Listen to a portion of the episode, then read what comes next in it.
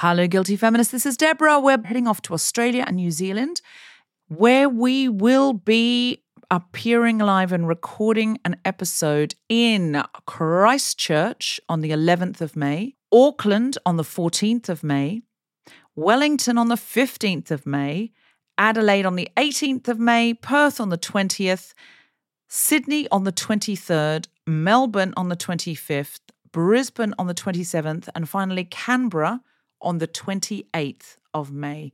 So get in and get your tickets now. They are going very fast. Please go to guiltyfeminist.com and just click on live shows for any of these events.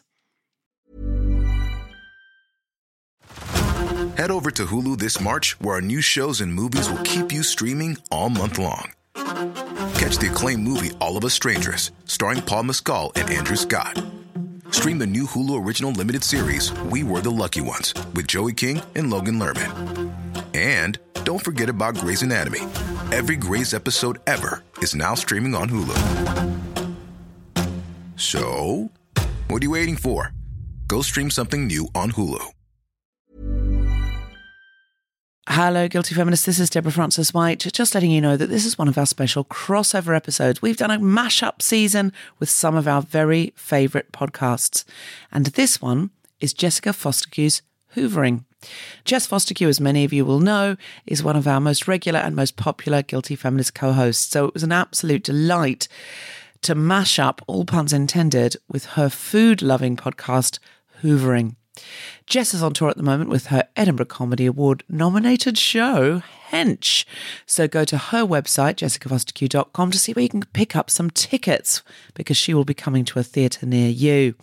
Also, The Guilty Feminist is coming to both Manchester and Dublin, as well as having some shows coming up in London.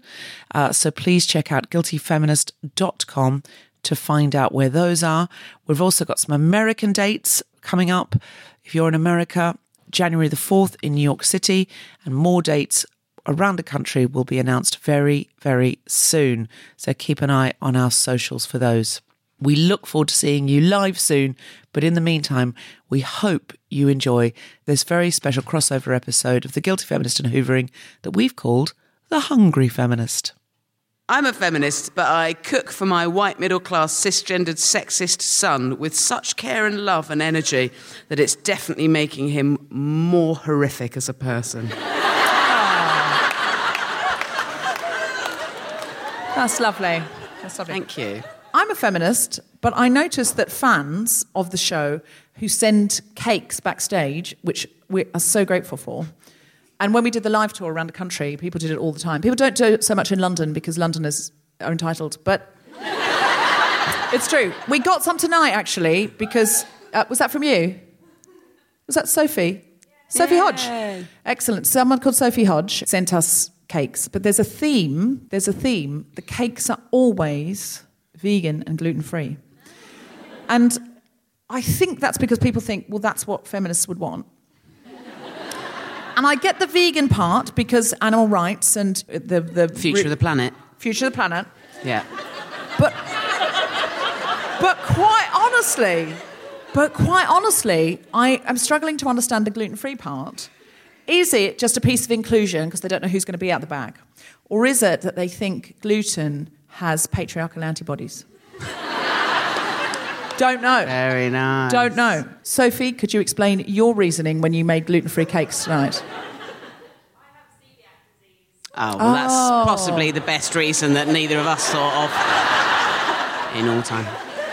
Gluten's literally fatally toxic. So that means that if, if you licked your finger while you're making the cakes, then you would be dying.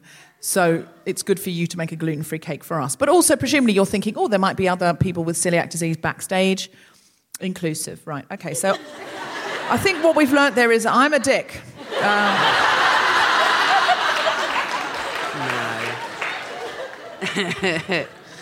I'm a feminist, but I am a feeder. But at least I have the decency to also do it to myself.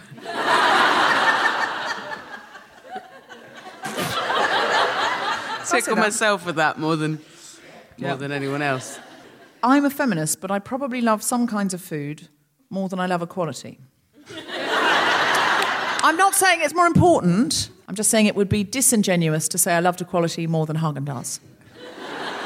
Beautiful. I mean, there are times. I mean, of course, if I was in a situation that required equality, I'd say put back the fish food, the unbaked cookie dough, the you know, sure. But if it's just a regular day and I haven't looked out the window to see how much inequality is out there yet, and the Haagen Dazs is in the freezer. Mm-mm-mm. In fact, this week though, I discovered yeah. I probably should. This might be. I don't know. Tuck in. Should I say this? Yeah. Oh. I need to tell you about a new type of Magnum ice cream. Okay. Well, mine's a new kind of ice cream as well. Okay, great. I thought you were going to tell me about a new type of inequality. No.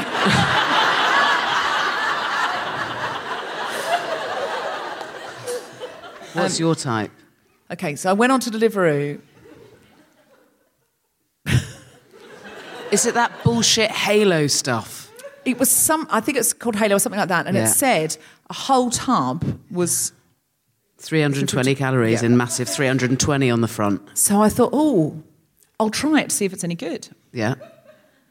Shit, in it? I bought no. I bought. I bought two containers and then ate them both. Hey! Okay.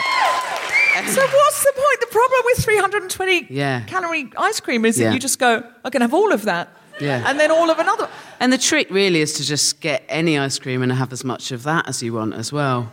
There's a new Magnum one, and there's not, they shouldn't be shame in admitting that they're shaming it because 99% of people still are feeling shame in it. So, of course, people Yep. are going to buy the 320 Halo bollocks. Um, and I, do you don't know what? I've tried it's- one mouthful of one flavour. Some of them might be nice. Who cares? I just think what's come out with those calories Just to, to be, make this. just to be a product. clear, the official branding is not 320 Halo bollocks. just Um, if- there's this if- new ice cream by Magnum, and it's in a tub like a Haagen Dazs or whatever. Have you had it? And there's one called Magnum Double Caramel, and on the top there's like two quid's worth in density of um, Magnum milk chocolate, but like a fucking crust that you have to get an axe. And you have to smack it in, so you get to do some violence, really earn it. And you smack it, you like crack it all in, and there's chocolate all around the outside, and then it's the most amazing chocolate, and then it's like run through with real caramel and tiny more other shards of chocolate. My sister told me about it, my sister Hattie, and we had it on holiday in France. And literally, everybody got a spoon, and a few people were like, "Well, I'm not really, I, you know, I'm not really a pudding person." Every single person whose mouth that went in did like a, "Ah, mm." Um, I don't know. I think it's like more powerful than a lot of activism. Which brings me back to the point about loving ice cream more than Yes. equality. Okay, perfect. Should I do my last I'm a feminist but? Yep. I'm a feminist, but I'm so bad at. oh, God. yeah. Ah, I'm a feminist, but I'm so bad at flirting that once, when someone during a sexy chat time said to me, I'm great at using my mouth, I replied and said, Ah, ah, ah, I'm great at vegan cooking.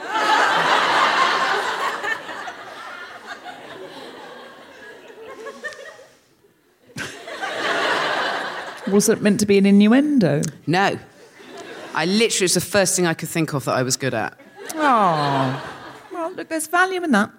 I'm a feminist, but we've just started a Guilty Feminist merch store, and I'm excited about the t shirts, and I'm excited about the hoodies, and I'm excited about the notebooks. Um, very excited about those. But Where's the I'm, a feminist but in this, Dave? I'm, uh, I'm most excited about the aprons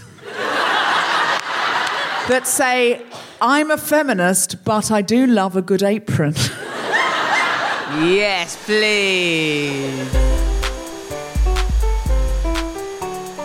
Welcome to Hoovering, the podcast about eating. I'm Jessica Fostekew. I love eating as much as anything else in the world, but also it sometimes brings me conflict, shame, and all sorts of other things that are rubbish. It's complicated and I think fascinating. This is a conversation with an interesting soul, not just about food, but about gobbling it up, or if you will, hoovering.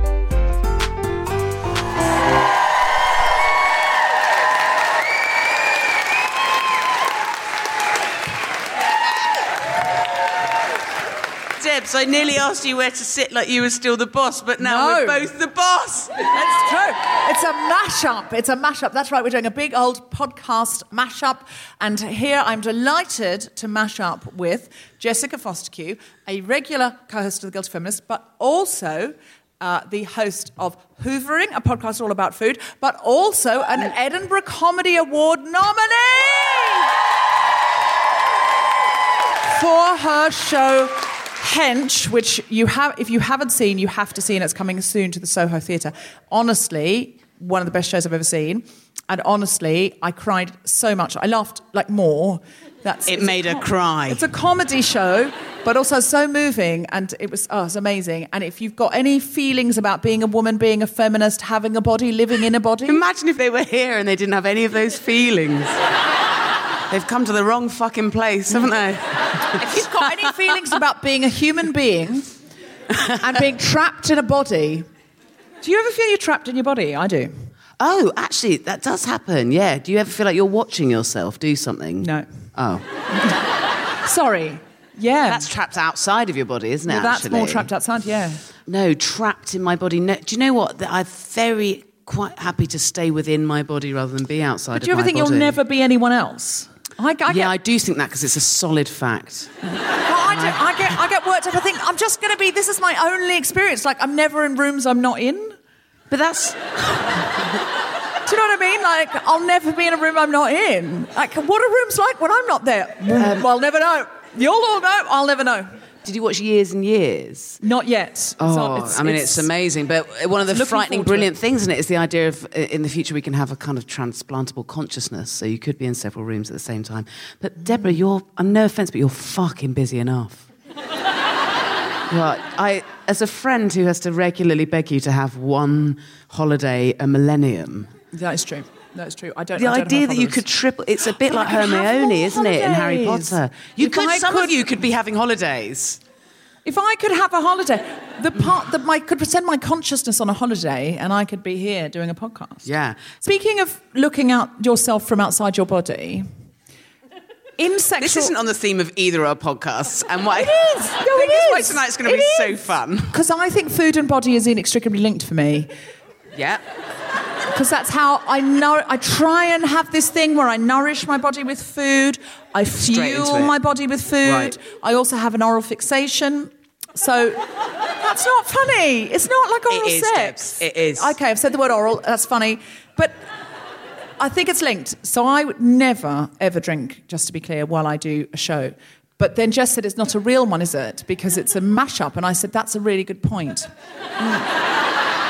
So I'm having one. So you know when you said you see yourself from outside your body sometimes? Yeah. One Okay. sip, she's had. It's the spirit, though, isn't it? It's the party spirit. Um, in your sexual fantasies, Fuck off. are you when you know you if you have a sexual fantasy where you can see yourself? Do you change your body, or do you have the body you have? Oh, God, that's really interesting. I don't think I give myself my exact body, but I probably give myself my kindest vision of my actual body. I get rid of the cellulite in my thighs. Yeah. and I Photoshop a bit. Yeah, I Photoshop. But I bit. don't like just pop a thin person's bod on. No, because then it's not me in the sexual fantasy. It has to be recognizably me. Yeah. But I just do. I've got a lot of cellulite in the back of my thighs, which I know is meant to be beautiful. It whatever. Mine, I think some people's is. Some people's is. Listen, I, I believe in. I in- thought you were going to say that you could fly. I've given up quoting R. Kelly. yes, good. Um, for feminism. That's, At the end of the Edinburgh Fringe, for my poster for my show Hench, I had my kit off and it was covered in chalk.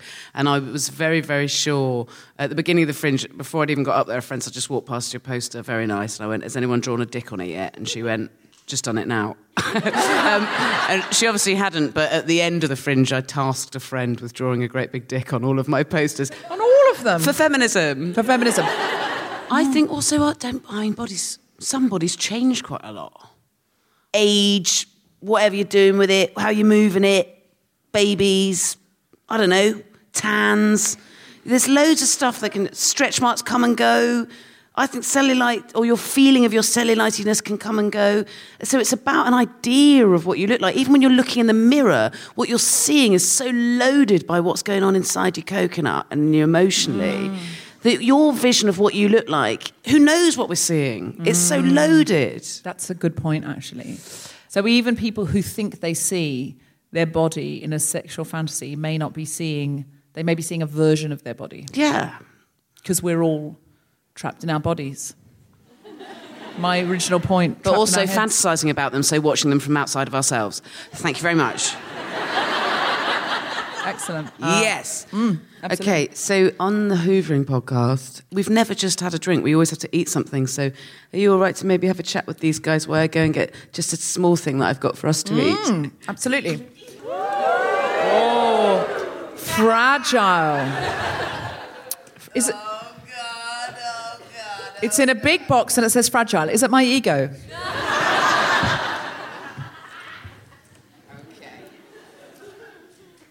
Oh, That's, that's sort of noise you hear on my podcast. if you're listening at home, Jess has brought out an enormous white box and taped around the side it says fragile in red letters.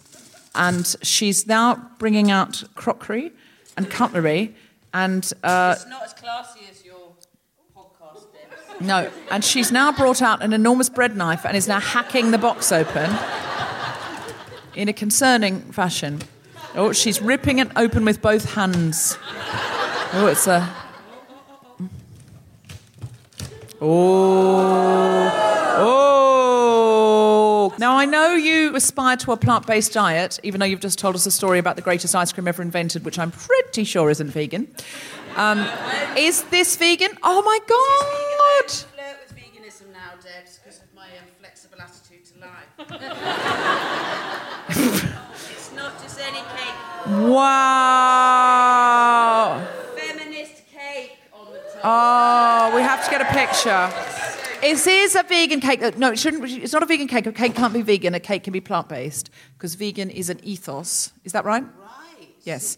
Uh, Um, I just I mean, but this is a plant based cake. wish they could see the top. I don't know okay. without splatting it all up. I'll take a picture and then I'll put it on Twitter and everyone can look at Twitter. Okay. And um, Deborah, Should we get a picture of us with the cake before we hack it up? this is so fun for everybody here. I feel, I feel everyone loves it. Okay, ready? Oh shit!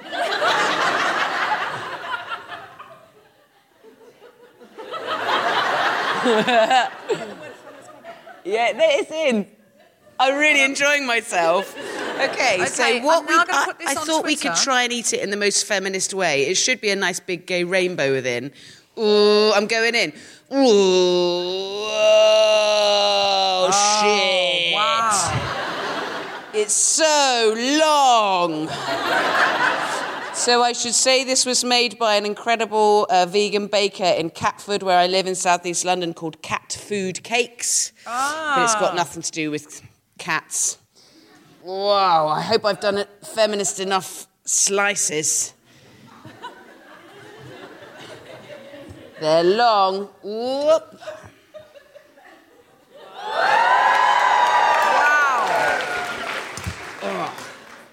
What's the most feminist way to eat it, Debs? With our hands or without hands? Uh, just with- our faces. Yeah, I think so. Okay. I've just tweeted it, so if anyone wants to see it and doesn't Oh, mind go- Oh my god. Oh my god. So do we just eat what? Well, I, what I've learned through doing my podcast for a year and a half is I'm still not very good at describing what I'm eating. Hmm. So let's just try really hard. So this is a rainbow cake. This is a vegan rainbow cake. The top is red. The next layer is orange. Wow. The next layer is yellow. The next layer is green. The next layer is teal. And the next layer is purple. Teal, Debs, you are so posh. It's teal. It's I the mean- same colour as my school uniform. Um, it's Scum what- call it blue, Debs. No, because Kemah Bob's hair is that colour, and she calls it LGBT. Well, that's a nice pun. Oh, the red tastes really um, like um, oh, um, it's nice, isn't it? It's like moist fire. I'm having an orange bit. Orange beer. Oh, do you think a feminist way of eating it would be to try and eat it really mindfully? Oh, yes. Sorry. So we've done. I'm um, trying to eat mindfully at the moment. I'm not trying to eat mindfully. I'm Yeah, eating here we go. Here we go. As Yoda says, there is no try, only do. okay. What if your mind wants you to eat quite fast? Well, this is the problem that I have. I eat really fast, and it's just like I'm ahead of myself, and then I'm overly full, and then I think, oh no, and then I want more because I didn't really taste it, but I'm too full. So my new Zen thing is, Right. this really has helped me when I do it. I am listening. You're not, but I'll talk to them because they're not eating cake. They are going to have all the leftovers, though. They. Let's not call them leftovers. Let's call them sharing the rest. Mm, Okay. Quite a long hour. This is my this is my strategy for eating mindfully, and I swear I can. Uh, there's some receptors in my brain. I'm tasting food ten times more than I used to because I used to. I do have an oral fixation. Stop laughing at that. Sorry. It's not about oral sex. It's just about having something in your mouth. I'm really good at cooking vegan food.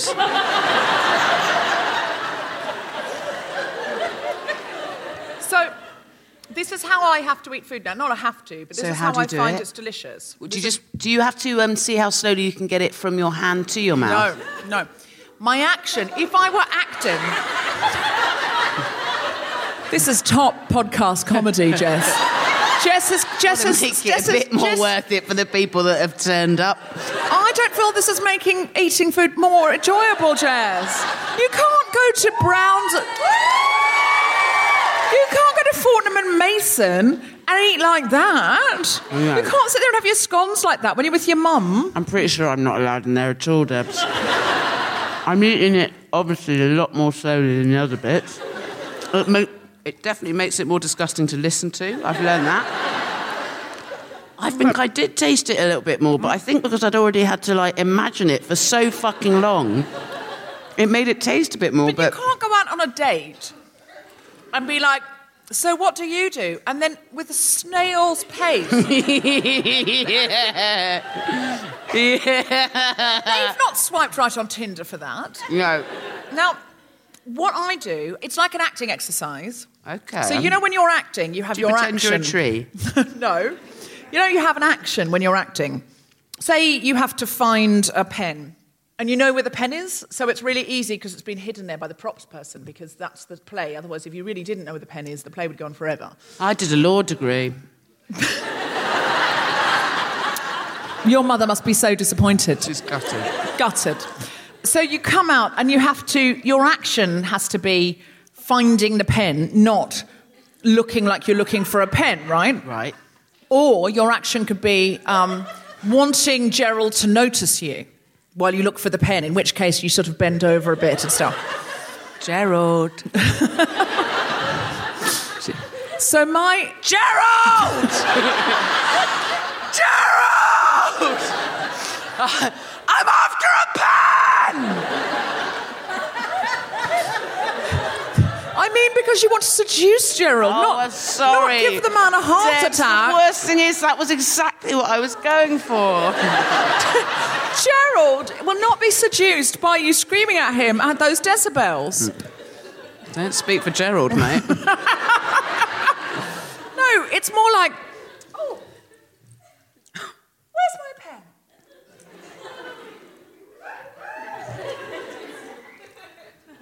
Where's my pen?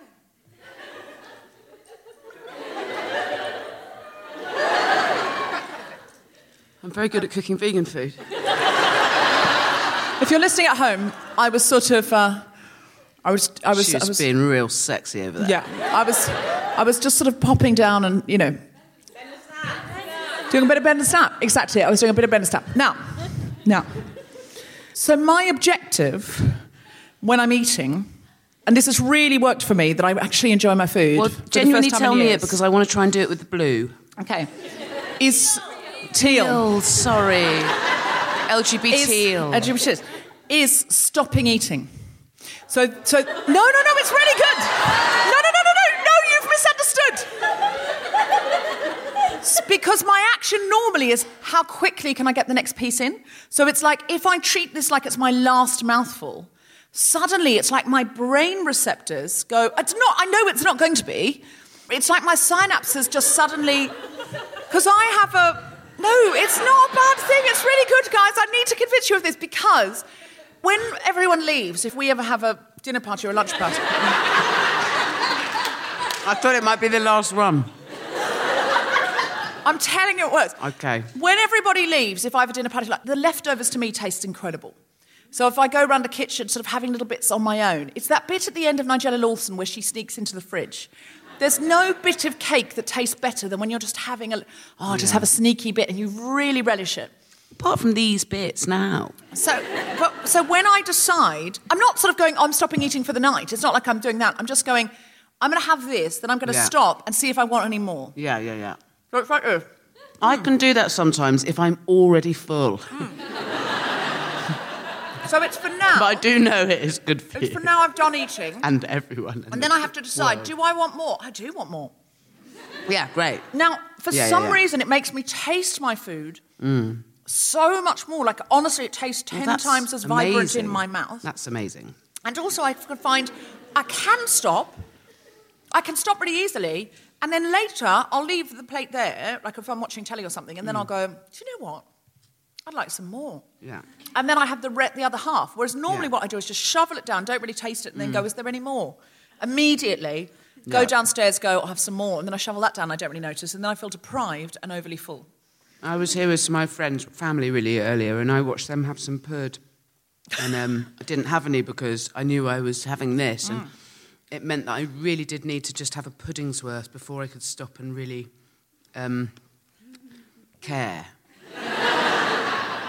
Um, and I'm not, yeah, I don't really But- care about puddings that much. But I think I've had, I ordered this. I enjoyed ordering it. I enjoyed communicating with the person. I've been looking forward to seeing what it looks like. It was a surprise. It got delivered straight to the place. I think there was a lot of anticipation. The whole cake was the equivalent of the slow piece of cake to the mouth on the spoon. I think the idea of a thing, much like everything, I think feel like we're doing lots of comparisons with sex and eating, and that's not unreasonable. But I feel like the idea of a thing can be so much so exciting as well as the actual thing. Mm. What it looks like, what it smells like, all the other things. I think that's part of mindfulness, trying to take in the all all of it a bitness. This is like the theatre of this is so fun, right? A mm. massive fuck off rainbow cake. Mm. But also, I'm just on a basic what it tastes like. I think it's a badass vegan cake. Like it's a really good, moist, tasty. Like I've genuinely, I've got fuck all great descriptors. Are the flavors meant to taste like the colors meant to taste different? I don't know. Because they don't, right? Has anyone here ever tasted a different flavor within a rainbow cake? Okay, well there we go. We have harmony on that. Pardon? What? We bo- did we both just shut our eyes? Um, They taste the same. they're going to taste the same. It's just colouring, isn't it? I just think it's a really fun. Yeah. Yeah. Anyway, what a great time we're having. I Okay. Mm. Bit much now. I see. That's that's it. I feel I can go quite quickly and then still get to a point of like, like an emergency stop. it's not the safest way to drive, Debs. Probably not the healthiest way. But I'm not dead.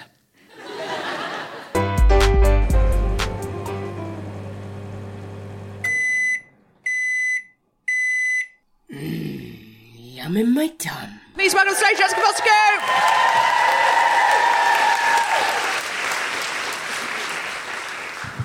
Hello. I don't weigh myself because how much I weigh is not how I choose to value myself, is what a perfect feminist would say. I don't do it because it makes me sad. Um, Because I'm very heavy, and they say you're not meant to be that. Um, the only time I weigh myself is if I'm going on holiday and I don't know how much my suitcase weighs. Because often you're only allowed 23 kilograms, aren't you? And I don't know if you know, you're not meant to put the bag directly on the scales. It's designed for human hooves, so you're meant to get on the scales with the bag, without the bag, and do your own maths. Weirdly, in that context, doesn't affect me emotionally at all. I think a big part of that is I don't really know what kilograms are. And really, in that context, pressure's on the bag, isn't it? You're never going to get through all those three big books. You're only away for a week. Um, I think I've got much better at knowing in advance the things that are going to make me very sad. Like, um, even a few years ago, I had to have some very close loved ones, some friends, some family sort of have a word with me really and say, you know, we're really worried about you. We don't know what's going on over the last few months, but, you know, we're a bit panicked and you definitely need to get some help and we don't know what it is, but everyone's very upset on your behalf and you've got to get this sorted out. We don't know if it's a nervous breakdown or maybe if you need to talk to someone even about bipolar or something, but it turns out I've just been off carbs.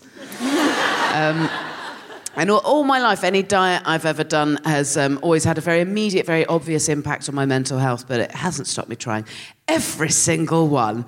Um, the earliest one I remember with any clarity, I was 11 and I did the apple a day diet. I don't know if you know that. It's where you just have one apple all day. Sometimes I swap it in for a banana because variety is everything. Um, and I got um, very, very tiny for my frame. Very tiny. As 11, I went quite grey. Every day I passed out on the way home from school. I passed out every day. I was in a hot room. Every time I was in a hot room, so my, my body was covered in scrapes and bruises and grazes. And that went on and on and on. And at my very tiniest, at 11 years old, after maybe five months of that, because it was still on my frame, at my tiniest weight then, if you'd put me on a BMI chart, I was still just in the obese category. Because I am fucking hench. Um, also, maybe it's a little bit of an indicator that somebody's weight might be a slightly overly basic bitch arbiter of whether they're healthy or not.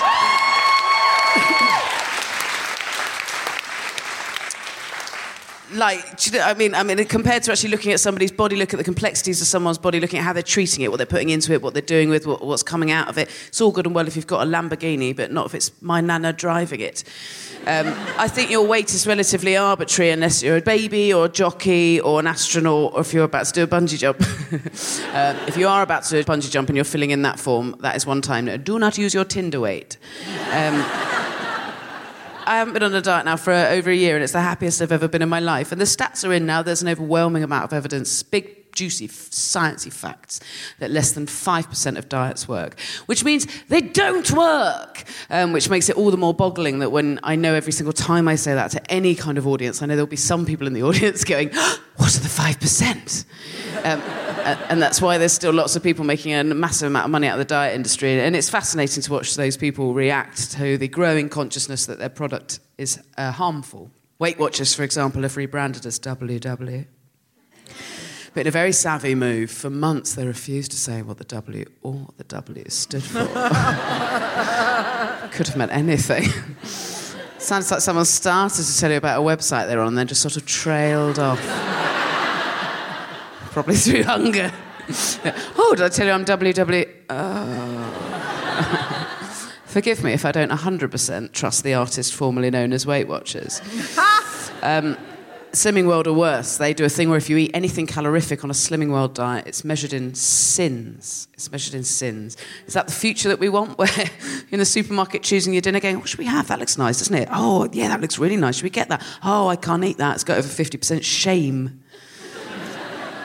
Don't get me wrong, I'm fully aware that food can be good or bad nutritionally. Of course it can. Obviously it can. I just think it's so patronising of Slimming World. And I think the vast, vast majority of adults, and an enormous amount of children as well, fully understand that nutritionally a Mars bar and maybe an apple or an orange are going to do something different to your body. But it's got nothing to do with morals, has it? Fair enough, the Mars bar might like give you some excess energy, might make you a little bit bigger than you were before, might make you a little bit higher than a little bit low, might make you a little bit queasy, but it hasn't done anything morally bad, has it? It's a Mars bar. It's never kicked a dog. That's it. It's Mars bar. It's never denied the Holocaust, has it? Because it's food, not Liam Neeson. That's it.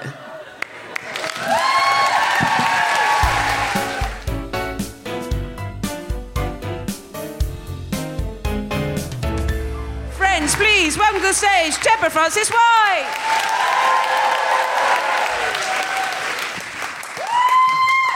Last year, when I needed to finish writing the Guilty Feminist book, I went to a juice only retreat up a spectacular Portuguese mountain on the promise that juice is cocaine for healthy people.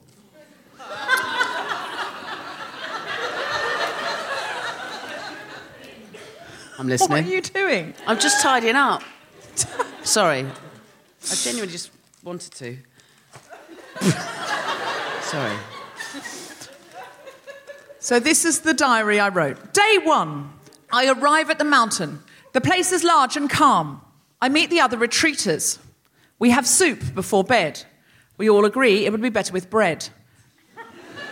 But it's fine. I am not hungry and don't intend to be. I think this is easy, and it turns out that I'm the kind of person who will enjoy a week long juice retreat. Day two, I wake up in time for the first juice of the day. It's important to get up because if you miss your juice window, there's no more juice for hours. I drink the juice. Salinsky has been up for hours. So, just to be clear, I've come there to write a book because I've been told juice is cocaine for. I really have been promised this. I've been promised this. This is not me, oh, I'm pretending that and I'm trying to lose weight or anything. I've genuinely been promised this is going to give me this mad focus for the book. Uh, Salinsky, who some of you will know is my husband and also produces the podcast. Um, Salinsky has been up for hours. He's got up early to go on an official organised juice retreat walk in the mountains, and then all he's had is juice. He's fine. Why isn't he starving? He should be starving and fainting. How is he fine? we gather for the induction. A perky woman called Tamara stands up in the front. Now, your friends all think you're mad coming on this, don't they? They've probably said you're mad and it's dangerous just to drink juice. No, I think none of my friends have said that. They said, I wish I was coming, or what a great start to January. We shake our heads. They did say that. I know they did, she insists. And if they didn't say it to your face, they said it behind your back. I feel paranoid now. If you were on Instagram drinking and doing drugs in Las Vegas, they'd say you were living the life. Who does drugs on Instagram, I think? Don't the police look there? But you come and put good nutrients into your body and they say you're mad, you've been brainwashed, you've joined a cult. Do they? Who is saying that? What? When? Should I send them a reassuring email to let them know I'm okay? Lunchtime, day two. I'm overcome with a crippling headache. Not only can I not write, I cannot hold my head up or see light. Tamara assures me this is caffeine withdrawal headache and will pass. She suggests napping in a hanging womb basket, which puts the body automatically into the fetal position. I try the hanging womb basket and nap for 30 minutes, waking five hours later. No book written. Nighttime, we have soup but no bread. Where is the bread? I need bread. What is. What is soup without bread? It is hunger. It is despair. It is bleakness. Tamara tells me I can have one official juice retreat power bar made of dates and nuts without ruining it. I have three.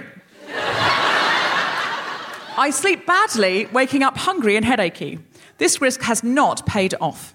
I see now there can be no book writing without food, and there is no food up this mountain and no way off. I feel more like Gilligan than Ginger.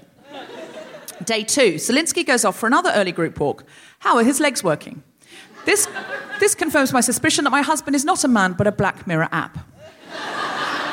He comes back refreshed and enjoys his juice. He reports no change in his body and that he is not hungry. I receive my first contact from the outside world, a message from Ned Sedgwick from Grown Up Land, and my sidekick on Global Pillage. He has an admin question. I tell him of my painful hunger, my inability to focus, and Tom's ability to go on long walks with no apparent difficulty. Deborah, he writes back, he is walking to McDonald's. no,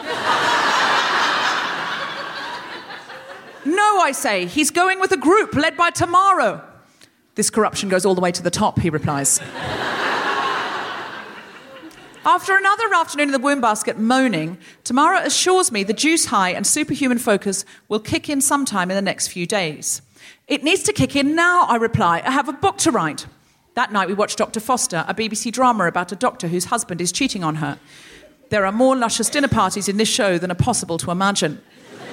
They constantly eat pasta dripping with tomato sauce and drink crisp white wine from oversized glasses. I'm sure there is tiramisu in more than one scene. I have two. I have two and a half power bars and then the other half of the third. I sleep. Day three, I wake up at 7 a.m., more alive and awake than I've ever been in my life. I feel like a meerkat on amphetamines. I jump out of bed and go down to the gym because I need to run for half an hour before I have my juice. I sit down on the laptop and type like Jack Nicholson in The Shining, only every sentence is different.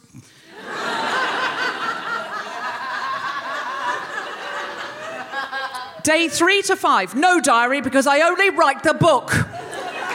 Day six, our final session with Tamara is a make your own juice session. She tells us that when we go home, we will need to make and drink our own juice all the time and suggests various ways of replacing meals and food with refreshing juice.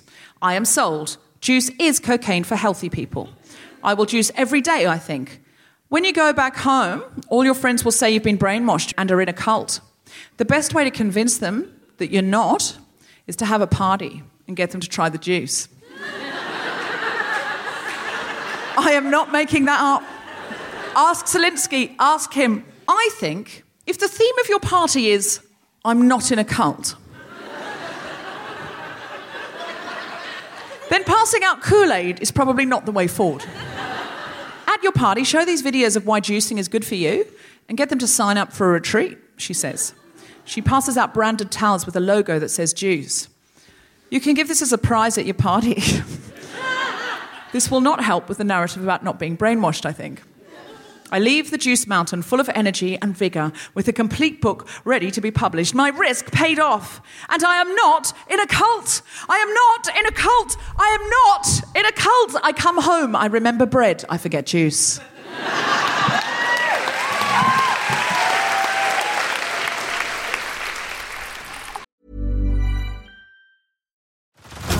Head over to Hulu this March, where our new shows and movies will keep you streaming all month long.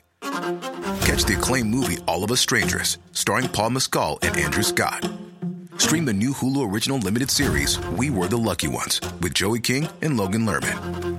And don't forget about Grey's Anatomy. Every Grey's episode ever is now streaming on Hulu. So, what are you waiting for? Go stream something new on Hulu. Hey, I'm Ryan Reynolds. Recently, I asked Mint Mobile's legal team if big wireless companies are allowed to raise prices due to inflation. They said yes. And then when I asked if raising prices technically violates those onerous two year contracts, they said, What the f are you talking about, you insane Hollywood ass? F- So to recap, we're cutting the price of Mint Unlimited from $30 a month to just $15 a month. Give it a try at mintmobile.com slash switch. $45 upfront for three months plus taxes and fees. Promo for new customers for limited time. Unlimited more than 40 gigabytes per month. Slows. Full terms at mintmobile.com.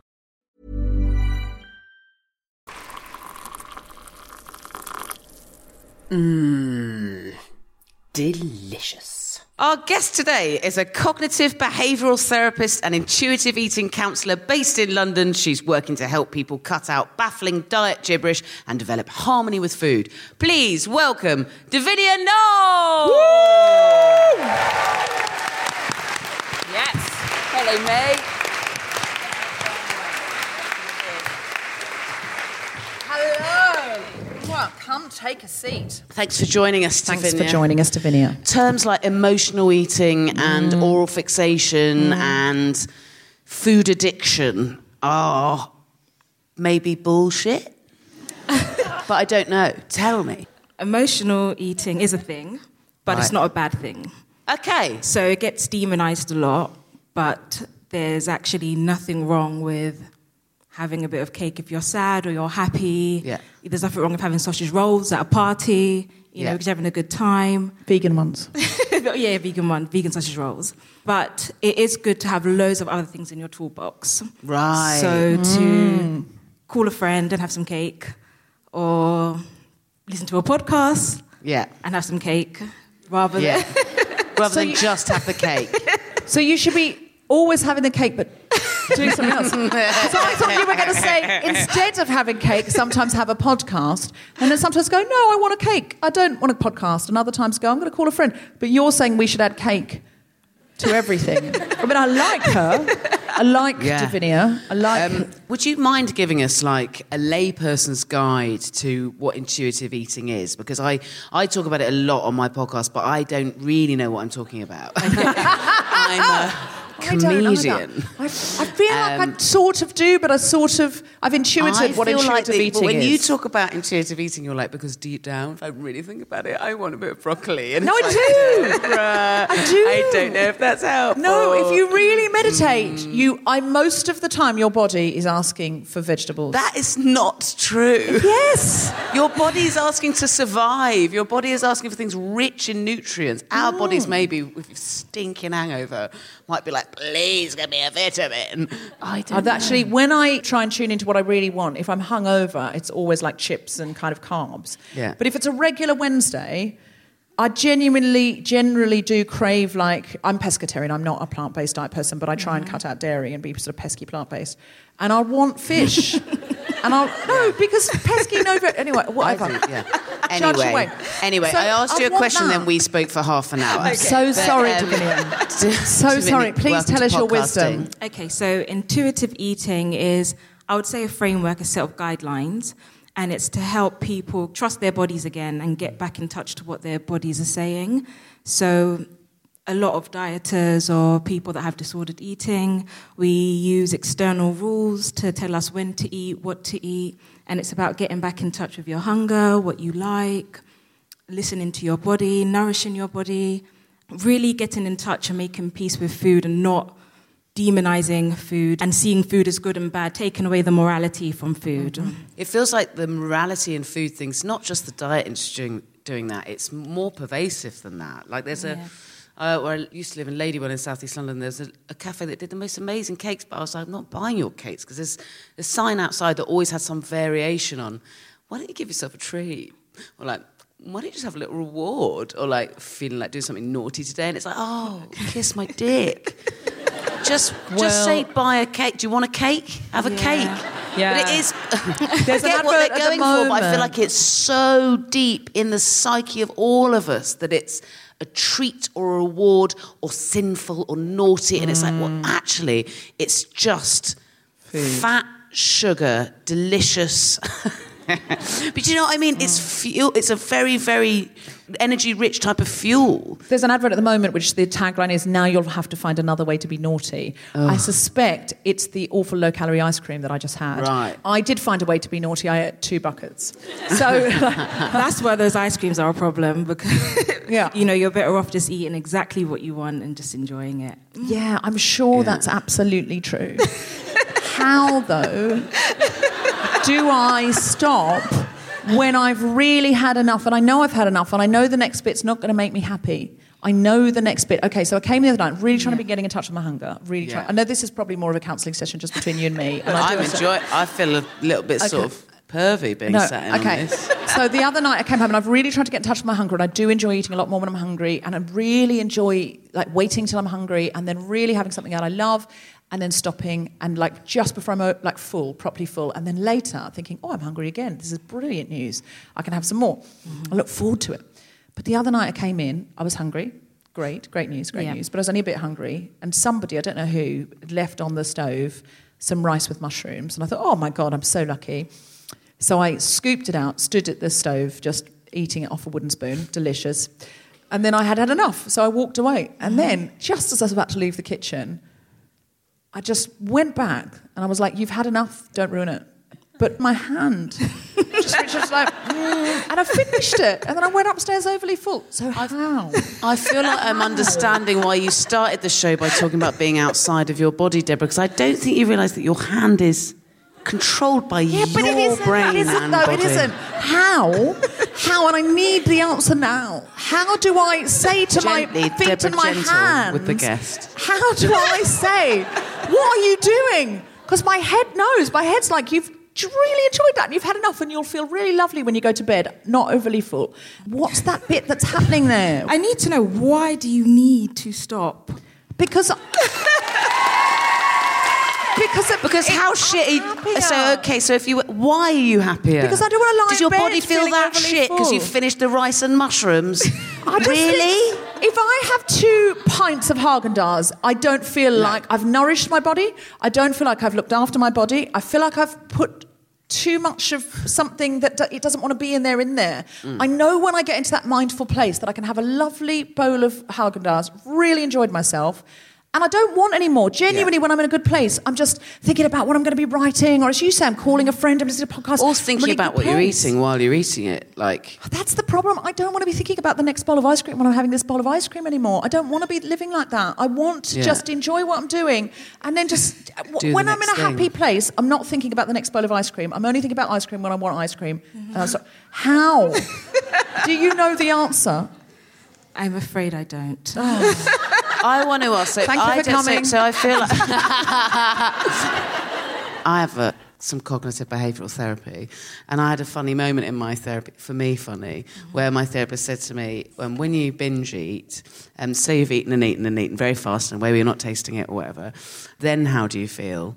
And um, I don't think I gave the correct answer. I said, "I do feel amazing." and she was like.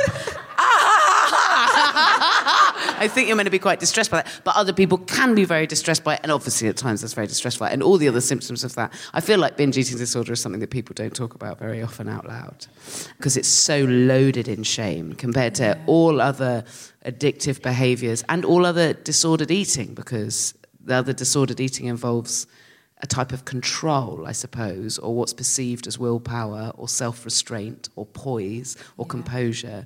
And there's so much shame around it. Um, do you work with people in that situation? And have you ever, ever had anybody who found it made them very happy? Yes. um, Few. yeah, I do work with people with binge eating disorder, and you're right, there's a lot of shame attached with it. And I think that is to do with society as well, demonizing how much we eat, telling us what we should eat, shouldn't eat, how much. When we think about portion sizes that diets tell us, it's like a bird would eat it, you know. So I think there is a lot of shame attached to it. But the happiness, um, I'm not sure about the happiness. So that clients don't usually say they're very happy. Okay, that's fair enough. Um, no, I mean, I don't think always, but I think that's part of the process of detaching the shame. I it's think it's- so complicated, isn't it? With booze, I will have a couple of glasses in the pub and I will notice if I go out with some friends, they cannot stop drinking booze. And for me, if I've had two glasses, I'm probably done. And actually, if I have another one, it's because I'm being sociable and I don't want to leave them. You know, they're like, come on, have another one. And I'm like, okay. But I'm genuinely not thinking about when can I get more booze. Now, I know some people are, but I think we've all got something. Someone else might be like binge watching a show, and you'd be like, actually, I've watched two episodes. I really want to go and do something else now, or I want to go to bed. I think when I'm just really enjoying what I'm eating and I don't wish to overfill myself and I don't think about food till I'm hungry, it's genuinely a state with nothing to do with me. It's just a good state of mind. Yep. So Any advice for how to get into that state of mind, I love it that Deborah's just using this to get personal tips. I feel like my questions will be other people's questions. That's true. So, intuitive eating is a set of guidelines, there's loads, and it's about working through those guidelines, I would say one by one. So, rejecting the diet mentality completely, accepting that diets don't work. Um, it would be about listening to your hunger and fullness, finding food that you find really satisfying and nourishing, moving your body in, um, in a way that feels right to you having, I guess, body neutrality. So having, I guess, gratitude and respect for your body. It's not about, you know, you don't have to love your body and think it's amazing, but it's about actually, you know, my body got me up, it got me to work, it's got me here, it, you know, it helps me laugh and have fun. You know, following those guidelines and getting to that place. You said it sounds really complicated, but it's just so simple. It's just so hard to do. Yeah. Because we're so trained out of it from the off. Like, if you're lucky enough to have a parent who was able to and wanted to knocker feed you on demand for however Knocker long. feed you. Tip feed, boob Not feed. breastfeed, yeah. Whatever. But most people, you know, a lot of people won't have that. A lot of people No, will have a parent that can't do that. But either way, for a lot of people, what I'm saying is from birth, you stop eating in a way where you're responding to your hunger and fullness. from Mm, well- birth. Jess, I have to tell you. Yes. Right, okay. I worked once with this amazing, intuitive Lebanese French film director. And he just looked at me and he went, he went, one day he just went, How old were you when you were adopted? And I went, How do you know I was adopted? And he just went, How old were you? And I said, 10 days. He said, And where were you for that time? I said, Oh, I was just in the hospital. And he said, Who was looking after you? I said, Just whatever nurse was on the shift. And he went, mm, That is why you like attention, and that is why you like food. Wow. Now, I think at the time, obviously, I was a little bit insulted, but I think he's right because if for the first 10 days, you have to flag down a nurse. There's not some mother Yeah. over you going, How "Are you, How are you full, little one? Oh, do you want more? Is she- Oh, she hasn't latched. Is she cold? Is she hot?" That's Then how all the mothers speak. you. That's how I imagine it. That's how I imagine it. It's Uh, exactly if you have that. to flag down a nurse to get the milk, And then if you don't drink all the milk, the milk is taken away. and it's, you know, you learn when the milk comes, you drink all the milk or you're going to be Yeah, hungry. And you also learn to do this. Hello, nurse. and this is why I'm a stand up comedian Yeah. who eats two pints of ice cream. You seem to have a lot of recollection for your when you were 10 days old about, about what happened. I've, I've, I've reimagined it. It's a fictitious version. I've reimagined it. That's what all memories are. That's how our brains work. True. We don't have like a file of facts. We recreate things from scratch every time we have a memory, so it's all bullshit. Um, I learned that from another podcast. Um, intuitive eating. So I want to know what you think as somebody who counsels people into an intuitive eating lifestyle about. Is it called orthopraxia? Is there a new kind of like clean living, disordered eating where people are obsessed with Orthorexia. orthorexia. I want to know about. I want to know about what your feelings are on absolutism in terms of things like clean eating or maybe veganism and movements like that. Well, when you think about clean eating, it's like what is the opposite of clean? You know, and uh, yeah, KFC. I watched a documentary about how they make the gravy. So sorry. Oh gosh. and the opposite of clean is dirty, and, and often a lot of these really strict and rigid diets they make a lot of people feel like they're failing. There's a lot of low self-esteem attached to it. There's a lot of good and bad, right and wrong, and it doesn't take into account what you actually enjoy and what you actually like. So if we was working with someone with, with orthorexia, we'll really get in touch with what is it that you actually like, what is it that you enjoy, um, helping them to be more compassionate to themselves, and also getting rid of those food rules, like just getting rid of them completely, getting rid of I must have this, I can have that, just trying to really talk back to those diet pesky thoughts that pop up in your mind. Hmm. I think that some vegans would argue that our rights are not greater than the animal's rights not to be milked or eaten. I think that is valid, and I do think probably in hundreds of years, should we survive from climate change, we will be looked back on as a terribly cruel society hmm. because we did that. But we are still living in a world where it can be very difficult Yeah. to stick to that, and we're also messed up in our heads about all of this stuff. But I think once you're in that, I think when you get more plant based, you just have these problems within that. Sure, and also I think that it, you know it's as uh, I feel like that answer was amazing in the sense that you think about it in terms of well, what do you really want? And if what you really want is to eat in a way that's going to make you feel like you're doing something that's a nod at least to your feelings about animals and or the planet or both, then that's going to make you feel good, right? If you chose the vegan thing and actually over time habits form and you do start to think, oh, I do want the thing. I remember you, was it a conversation or a tweet or something? But I remember you, Deb, saying like, oh, I've. What's really nice is on a menu I've just looked at, and I've just genuinely wanted the, The vegan thing stew or something. That's Yeah. I was like, oh, that What's really nice when that happens, Yeah. when that is the thing that you fancy most. You're like, So oh, good. best Yeah. of both worlds. Get the smugness and the tastiest thing. Yeah. but then I, I think what the tweet said, I've just done hot yoga and then gone to a cafe, and what I really wanted most was the vegan casserole. So don't think your dreams can't come true and you can't change. You too could go to the moon. Oh God! because, no, I was being sarcastic about myself, but I was basically oh going, God! it's I like. thought you were active influencing. No, mean like I've changed so much that you could go to the moon if that could be me. Because when I was younger, I you know I wanted meat and cream cake and to lie down. but that was have also been fine. Yeah, but I'm happier when I move my body. And I think Oh, yeah, that's, yeah. I've got to be honest about that. Yep. I wasn't happy being sedentary. Yeah. Things hurt. I felt tired all the time and it depleted the quality of my life. And now, you know, not everybody can move and not everybody has the luxury of being able to pay for yoga Yeah. or do the kind of exercise they like, or they've got three kids and walking to school and back with them is hard. And, you know, Yeah. but I'm not in that situation. So Yeah. for me, I feel like moving makes me happier. But sometimes it's easy to lie there and be sedentary and be miserable. Yeah. Oh, uh, it's nice shame in saying that moving makes you happier. No, Me no, too. I'm just saying. I'm just saying. Like this sort of like, oh, but you're being good. No, I'm being. Yeah, I'm not I'm being making good. myself happy. I'm it's being actively compassionate to myself and making myself happier. Yeah. But, um, I mean, if you're listening, we're all having a really good nod. I agree. Like we are. It's yeah, whatever. You know. I think ultimately it comes down to that thing of like, if something makes you extremely sad, try to do that less. Mm. It's diets for me made me so sad. It was so sad. And then, anyway, if something makes you very happy, Yeah, you just sometimes it. it. takes effort to do the thing that makes you happy.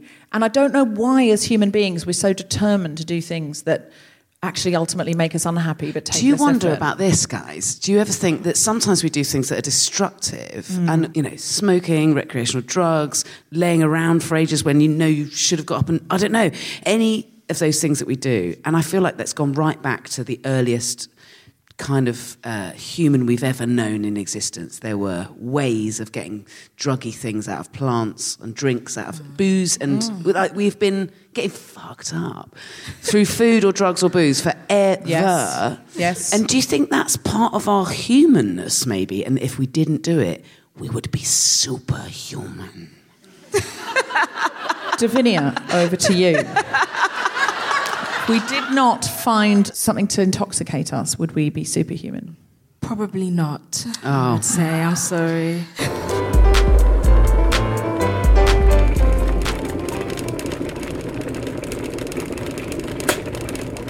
Okay, it's the last question. I'm going to give you a scenario. Everybody gets a scenario. It's always a very strange scenario. This will be a unique scenario for us here this evening.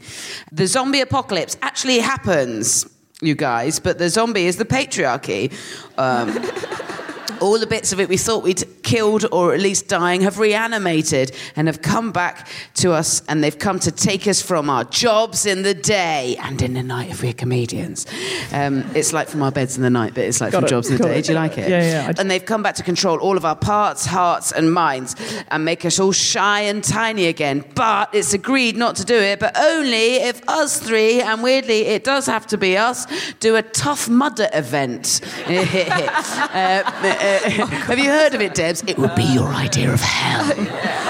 Um, it's an army assault course in the wet, wet mud. no, no, no. Um, but we have to do it dressed as nuns, but also in heels, because it is the patriarchy making us do it Yes. after all. Think Sister Act meets Rambo 2. It sounds impossible, but you do it! So you are physically exhausted. You've had this incredible, not just done a bit of exercise, you've done something extraordinary. So you're quite high, you're quite, but you're allowed to shower whatever you want to feel human again, or whatever you like to feel nice so that you're in a place. Your reward is the adulation of everyone for all time. You go down in history for doing something absolutely incredible. You've saved us from the patriarchy. Feminism's done. Um, tick.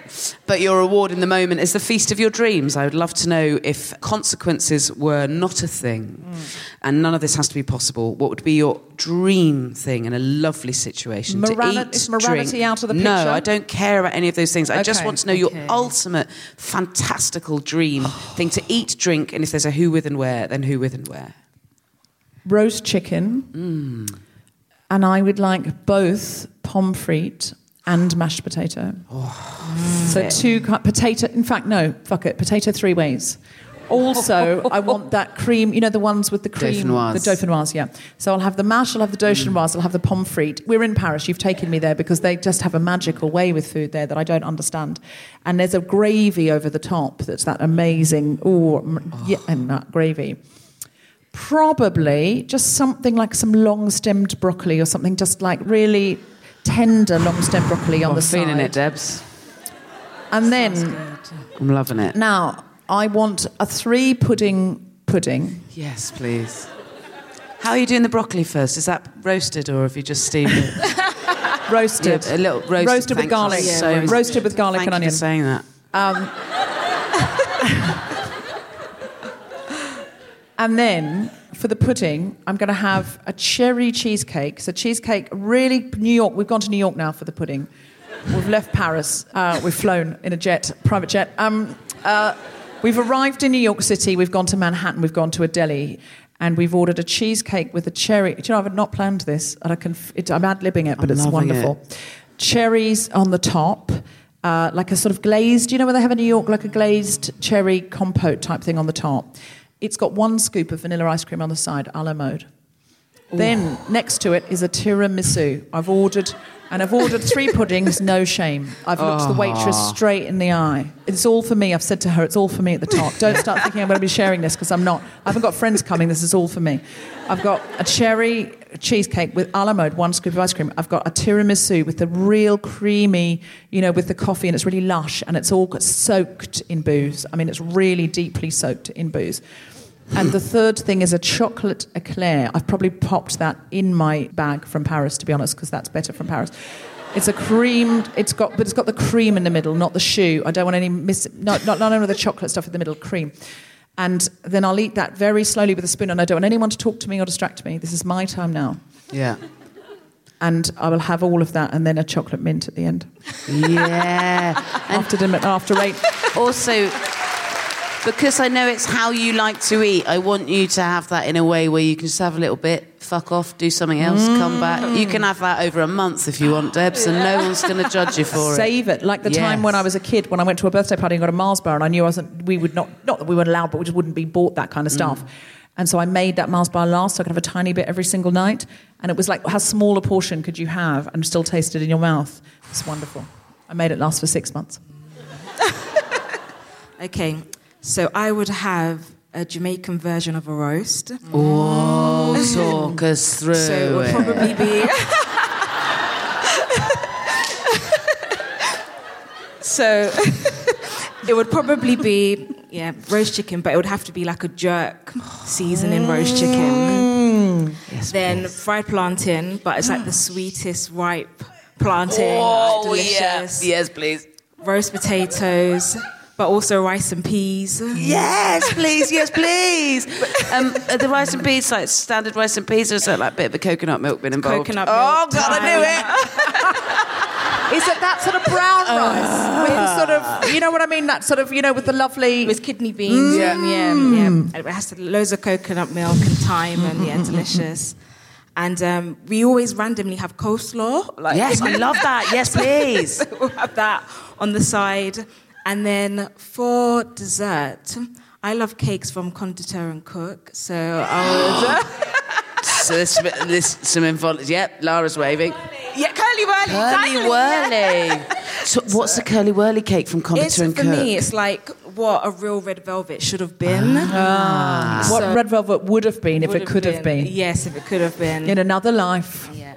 When it was looking at itself from somewhere else, but also not controlling its own hand. It's how a and red trapped ve- inside itself all at It's once. how a red velvet cake imagines itself in its sexual fantasies.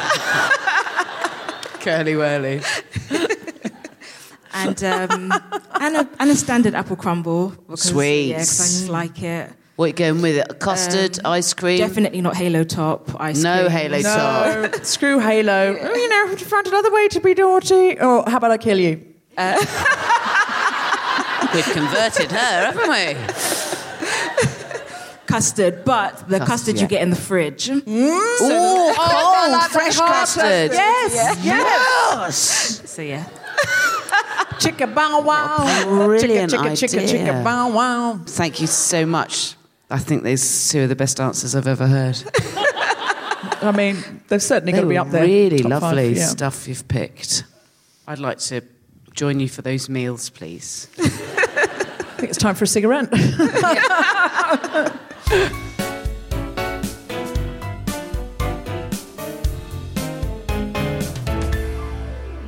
Devinia, have you got anything that you are working on at the moment that you would like to plug other than just yourself as a CBT therapist? So I do, I guess I'll call it micro blogging on Instagram. So Cool. check me out. It's the Diet Boycott. Um, find me there. Hey, awesome. Jess, you've got Hench coming up. At I've got. Soho Theatre. I- I'm going to be um, doing Hench at the Soho Theatre at the end of October. I think that's nearly sold out. Yes, please. But for three weeks in January, and who comes out in January? So can you come to that, please? I would get in quickly if you want a ticket to Hench, and you do want and a the- ticket. And then to if you're listening to this anywhere that that you can't get to London from, I'm touring it from February and hopefully not just in the UK. I'm not 100% confirmed yet, but hopefully Melbourne as well. Yeah, time for one question. yeah. I think intuitive eating sounds incredible. Like that's like the ideal. How do you approach that when you live in a society that values thinness and commodifies thinness everywhere? Like all your friends who are feminists and they like they're like yeah blah blah blah, but they're also like oh we shouldn't do that. That's Yeah. guilty. That that's bad. That's good. Like how do you live a life when you're not you don't want to be the preachy person that's like that's not good or bad or whatever how do you like just just live life generally when you like it's everywhere That is such a good question because it's really, it is really hard. And I think all the people that I know that I've tried to adopt intuitive eating is or finding other people, you know, that are on the same path as you. So I do have friends and family who are heavily, you know, dieting, and I don't want to be that person that's like that's wrong because you know everyone has to find their own path. But I do, you know, Instagram's a really great tool for finding people that are all different shapes and sizes, and I think that's what we need to do. We need to widen what we see. Um, we need to start having different body sizes and colors and shapes on TV. What I did, I diversified my Instagram feed completely. So I just started looking at images of all different people, all different shapes, and seeing that that's normal to me, and also spending time with other people that you know want to detach their self worth from their body, I guess, you know, in, in a way. But every day, you know, diet culture is there, it's everywhere. So it is a struggle. Every day you are batting those thoughts away. But as much as I can in my outside life, I try and immerse myself with, you know, diversity and people that are on the same path as me. So is the answer fire some friends? Maybe not fire them, but if I- they don't make you feel good, spend less time with them essentially. Or say, yeah, your diet sounds great, but can we talk about this? You Yeah. know, I have the big, big issue with it. Like big issue, and I don't have any like perfect answers to the question. I've found that if I am around conversations that are making me sad, I do have to leave those conversations. I don't have to leave those friends, but I have to leave those conversations. And if they're good enough friends, then you can get into a conversation where you say, "I find that kind of chat makes me sad. It makes me sad. And you can talk about your experience without being preachy. You can say, I'm doing this, I'm eating like this, I had this lovely time, I ate this thing, it made me feel like this. You can talk about your experience positively, negatively, openly with your friends who'll be interested in your life because they are your friends and your loved ones. Um, if these people aren't your friends or loved ones and they're filling your life with that toxic shit, then don't hang around them. But yeah, I don't think you have to ditch the friends and loved one. You can still just talk about it from your experience without being, oh, I suppose, preachy or boring or polemical or whatever. And then it is that thing, I think, actions over words. No one's ever changed their behaviour because someone shouted at them, which is a shame because that's what my entire last show is, hench. Um, a woman shouting for an hour for people to stop, please, please stop being on diet. but um, it's, um, but they will change if they see someone they love having this happy, healthy, brilliant life where their mental health is inordinately better because they're not being on diets anymore. And the more of us act in the way, the more people see the action, and that's as powerful as the saying of the thing, if not way more. yeah. Yep. Well done. Well, Devinia, thank you so much for coming on. Can Uh, I quickly thank Cat Food Cakes for the badass vegan rainbow cake? That was so good. We'll all check out your Instagram and your deets because it sounds brilliant. And I concur that actually following people with different body shapes and sizes on Instagram has really helped me just change what I think is beautiful, uh, including in myself. And I may even include my cellulite in one of my sexual fantasies, just for fun. Yeah. Check out the cellulite, Jon Hamm, is the opening to the sexual fantasy. Um, a big round of applause for Jessica Q. Incredible. And don't forget to rate, to subscribe to Hoovering and rate and review. Give it five stars. Big, big, big round of applause for Devinia Noel. Everyone at King's Place. And you good selves for coming. Give yourselves a big round of applause. Give it up also for Deborah Frances-White. I will see you in the bar. Thank you very much. Good night. You have been listening to The Hungry Feminist with Jessica Fostekew, me, Deborah Frances-White, and our very special guest, Devinia Noel. The recording engineer was Chris Sharp. The producer was Tom Salinsky for The Spontaneity Shop. Music was by Mark Hodge and Mike Greenway. Thanks to Zoe, Sally, and everyone at King's Place, as well as all of you for listening. For more information about Jessica Fostekew's Hoovering podcast, go to jessicafostekew.com. And for more information about The Guilty Feminist and our crossover podcast season, go to guiltyfeminist.com. but also aroused.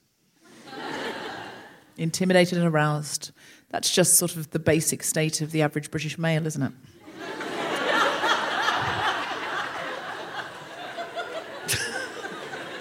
It was like you were having a holiday there yeah. in British manland.